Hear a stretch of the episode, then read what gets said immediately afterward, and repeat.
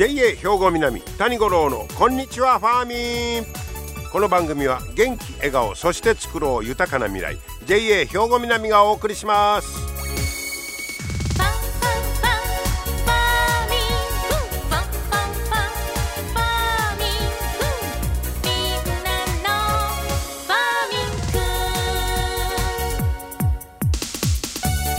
こんにちは谷五郎ですね11月に入りました。もういよいよ今年もあと残るところ。2ヶ月。ねあっという間ですけども。えー、あさって言いますから11月の7日はえー、あさって7日は立冬ですよ。ねもう冬えー、そして七十二候で言いますと椿初めて開くという日になります、えー、この椿はですね、えー、いわゆるサザンカのことということです。サザンカが咲き始めて冬の訪れを感じさせる頃、えー、暦でも冬は経つ立冬とこういうことですね。はい、えー、まあ冬の準備をバッチリしてもらおうとこういうことですね。さて今日はね木材自給率のお話をしたいと思います。まあ、食料自給率というのはななかなかね伸びないアップできないいうことですけど木材自給率は皆さんどうやと思います？これがねえー、実は48年ぶりに4割を超えたということで自給率がアップしているとこういうことですわ。え、っとね、前年比、2020年の数字なんですが、前年比4ポイントアップの41.8%。48年ぶりに4割を上回ったことが分かったと。で、これはまあ背景はですね、増林した植林したりした人工林がちょうど利用期を迎えて、国産材の供給力が今安定してきているんだそうです。まあ言うても林業なんか言ったら植えてあとさ40年50年後に商品になるでいう話やからねすごいですよ。でそういう今それがま使うものが増えてきて安定している中でこのコロナ。でコロナで住宅の着工戸数が落ち込んできてるんです。で輸入の木材輸入の量も減ってきてる。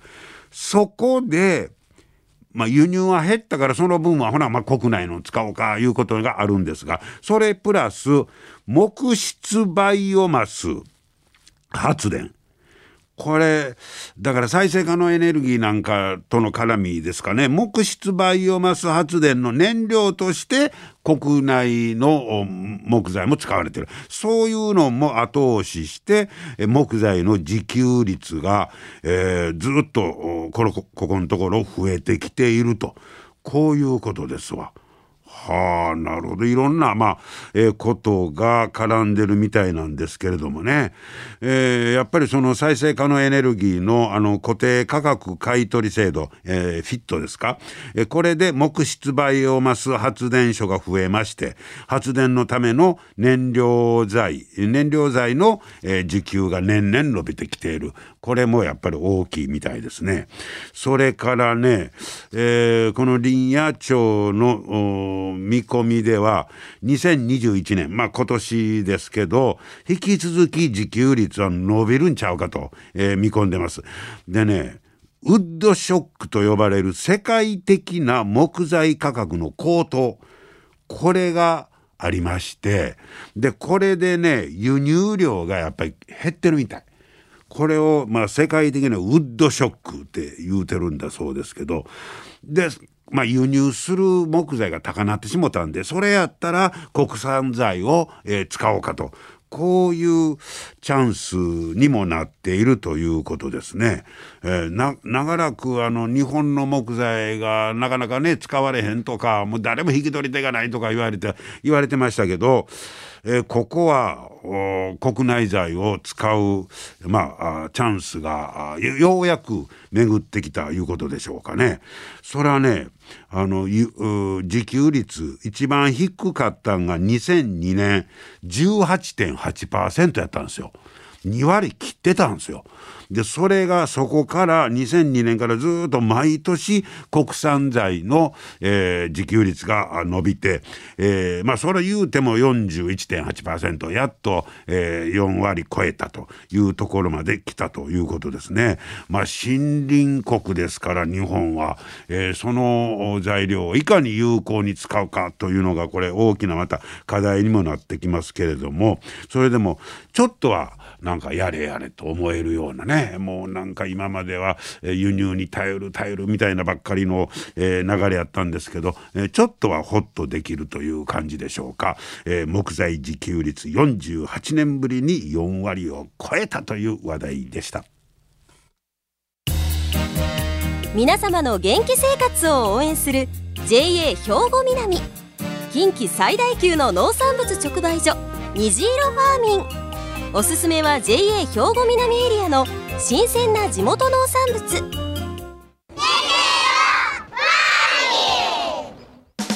JA 兵庫南は新鮮で安全な農産物の供給。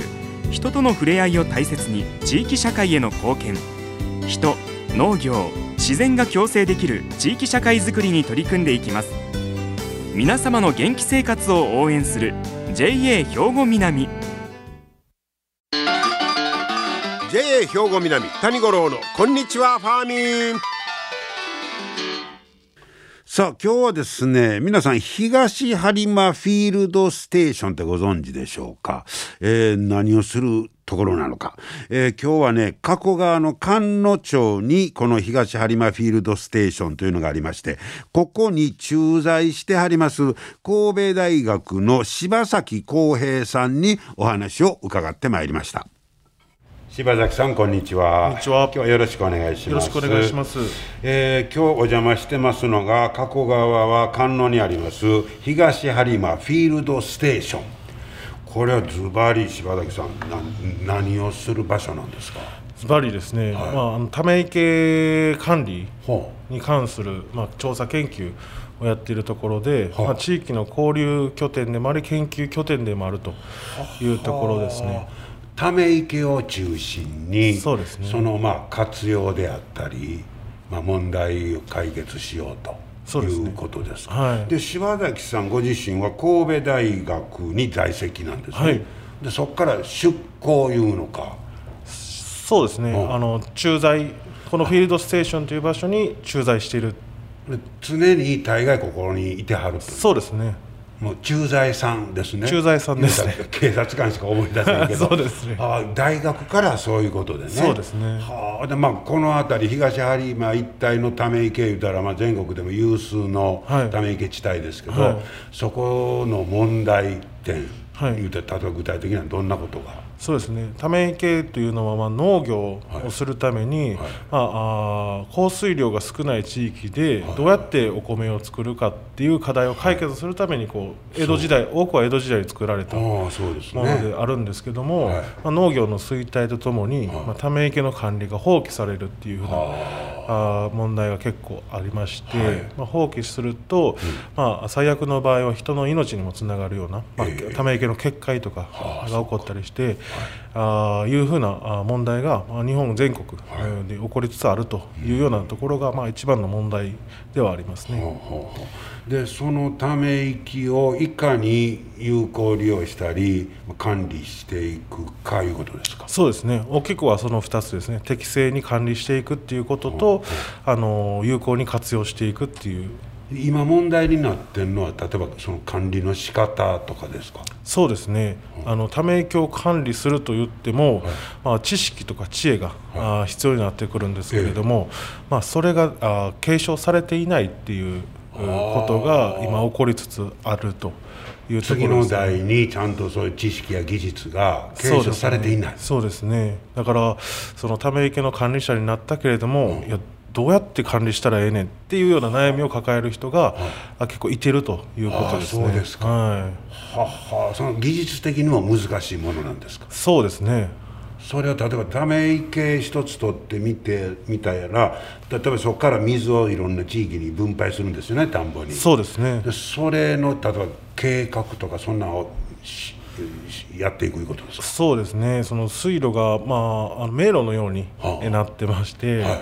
まあ、その迷路になっているようなあところを、まあ、その板をあ開け閉めして、まあ、水の流れをコントロールしたりとかっていうようなあ。ことも、まあ、必要な知識ではありますね。はい。でよく僕らはああいう水は水利組合が管理してるって言いますけど、はい。聞きますけどそれはそうなんですね。そうですね。基本的にはあの集落で、えー管理されてて、その管理の中心になっているのが水利組合っはていう組織になりますね。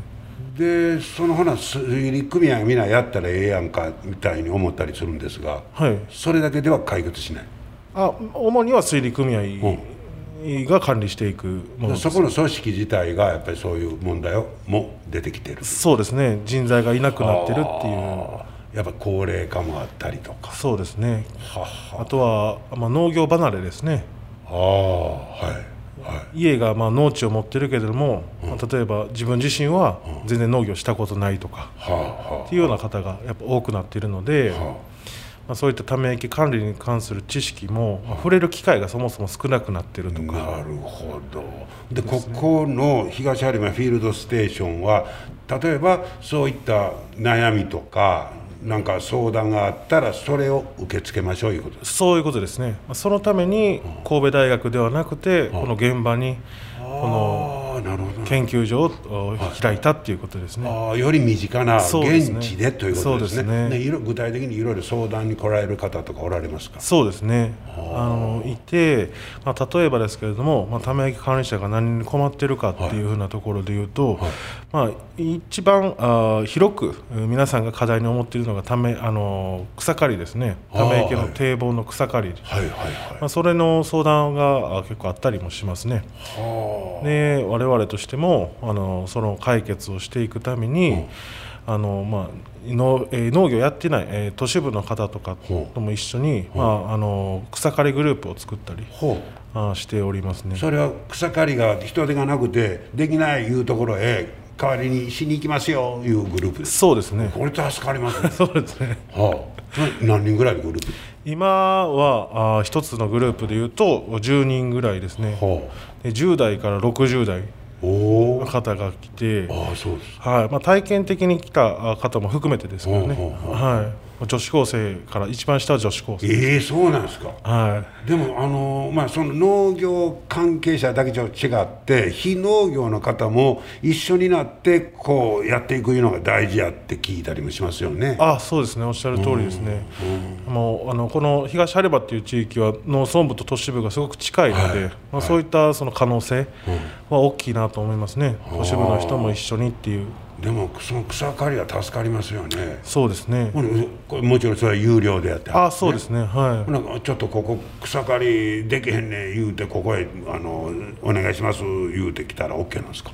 あそうですね。あの電話もらえれば、まあ、見積もりに行って、でまあ、この金額でどうですか？っていう話して。なため池って水だけのなんかイメージしますけど、そのため池の周りの草刈りも関連してるんですね。そうですね。ははため池はい。うん。どうぞ。ため池の停滞は基本的にはこう集落で行われるんですね、はい。集落で、まあ、何十人かであ草刈りね。やったりとか、はい。はい。でその共同作業に我々も参加してやるとかそういうような形まさに現地で現地の方と一緒になりながら密接しながら活動もやっておられるいうことですね。そうですね。というのもこのメンバーの方々が、まあ、ただ草刈りをしたいというわけではなくて、うんまあ、地域の方とつながりたいああなるほど。そのきっかけとして、まあ、草刈りをするっていう、ああそうか。そういうようなグループなんですね。はははじゃあそういう問題を抱えているところへ自ら自分から入っていって問題解決をしたいという方も出てきておられるね。そういうことですねこれは心強いですね。はじゃあ、えーもしこれをお聞きの皆さんで、まあ、ため池とかあと農業に関していろいろ質問とか悩みがあったらここへ電話したらよろしいですか？あそうですね。わかりました。えじゃあ後でまた電話番号ご案内しておきます。ぜひまたそういうこう中心のお組織になったり場所にねなってあのこれからも活躍していただけたらなと思います。はいはい。どうも今日はいろいろとありがとうございました。ありがとうございましたはい、えーわかりました？皆さんね。この東播磨フィールドステーション、加古川甘露にあります。えー、こちらに駐在してはります神戸大学の柴崎康平さんにお話を伺いました。で、今、この東播磨フィールドステーションでは、その今話に出ました草刈りメンバーの募集もして、えー、おられるということです。まあ今10人ぐらい集まっているということですが、もうもっともっと人数が集まればなということで、草刈りメンバーの募集もしております。そしてまあいろんな農業やため池に関する質問悩みなんかもあったら、えー、ぜひとも問い合わせをしてほしいということで電話番号言うときますね。東播磨フィールドステーション。電話は079 440-7822です。079-440-7822こちらにお電話をかけていただければと思います。もちろん、あの、いろんなそういう悩み事を解消したり、また交流の場にもしたいということですからね、大いに利用してもらえたらなと思います。皆様の元気生活を応援する JA 兵庫南近畿最大級の農産物直売所虹色ファーミン。おすすめは JA 兵庫南エリアの新鮮な地元農産物。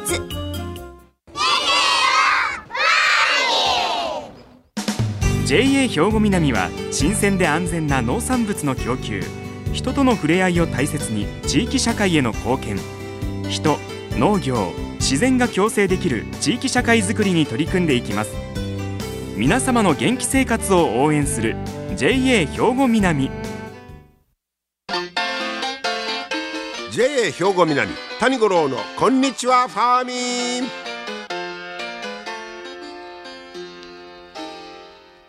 さあ続いてはファーミンアグリ、えー、アグリメッセージのコーナーです。今日は JA 兵庫南清掃年部の井上光一さんにブロッコリーについて教えてもらいます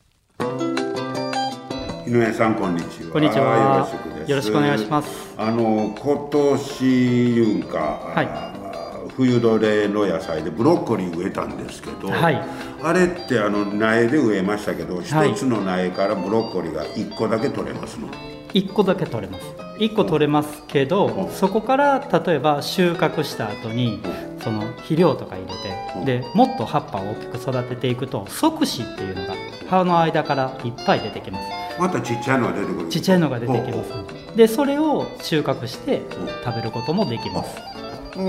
まあ大きいブロッコリー1個取って、はい、それで終わってもええし、はい、そこから肥料やったらまたそういう小さいブロッコリーいっぱいできる、うん、できてきますね。ああそうですか、はい、味一緒なんですか？味一緒ですね。ほう。どっちかっていうとその茎ブロッコリーみたいな感じになるかな。茎ブロッコリーって先にちっちゃいブロッコリーがちょこんってついてると思うんですけど、はい、あんな感じで、そうそうそうですそう。ですあとじゃあそのブロッコリーを育てる場合気ぃつけなあかんことってどんなことですか？やっぱこれから、えっと、虫がすごい増えてくるのでどんな虫です？えっとねハスモンヨトウっていう名前しか知らん。そうですね。そうえっと芋虫系ですね。あんなやつそうそうそうガの幼虫がはい出てきます。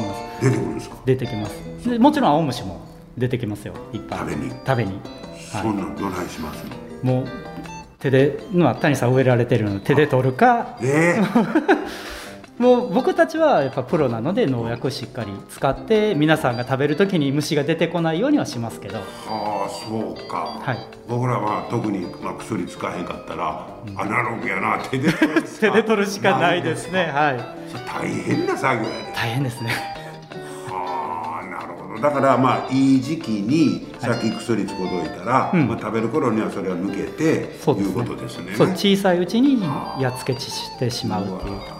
悩むとこやなこれ。頑張ってください、はい、じゃあまあとにかく大きいブロッコリー1回取って、はい、それでもっぺん取れる思ったらまた作りたくもなるような気もしますね。そうですね。はい、頑張って作ります はい、ありがとうございました。ありがとうございました。はい今年はブロッコリー作ってますね。どんなんが取れるのか楽しみにしております。JA 兵庫南谷五郎のこんにちはファーミン。さあ最後は職員紹介です。今日はデイファーミン加古川の松岡綾子さんをご紹介いたします松岡さんこんにちは。こんにちは。今日はよろしくお願いします。お願いします。え松岡さんはこのデイファーミン加古川もう長いんですか？えー、とここの加古川は4月から、えー、と移動になってこちらに来てます、はい。ほう。その前があのデイファーミン高砂の方でずっと介護職をしてました。あそうですか、はい。あほな JA 入ってからもうずっと介護の関係ですか？そうですね、あはい、ずっとあのデイサービスにはお入れさせていただいたんですけど、うん。前の高砂の時は、はい。あの介護職としてつうんた勤めてたんですけど、う。ん今ここ加古川に移ってきて、はい。えっと、生活相談員の方をさせていただいてます。ははは、職種な中身がまたちょっと違うわけですね。そうですね。えはい。ーもともとこういう介護のお仕事したいないうことで始めはったんですか？そうですね。あのもう短大の時からそうんの介護福祉の勉強をさせてもらって、はでその後はもうずっと、うん。あの介護の施設でつ勤めてそうですか。ははほなまあ自分でやりたかった仕事ということで、い、はい、やっぱりやりがい感じますか？そうですね。やっぱりあのまああのやっぱりありがとうって言っていただくのも嬉しいですし、うん。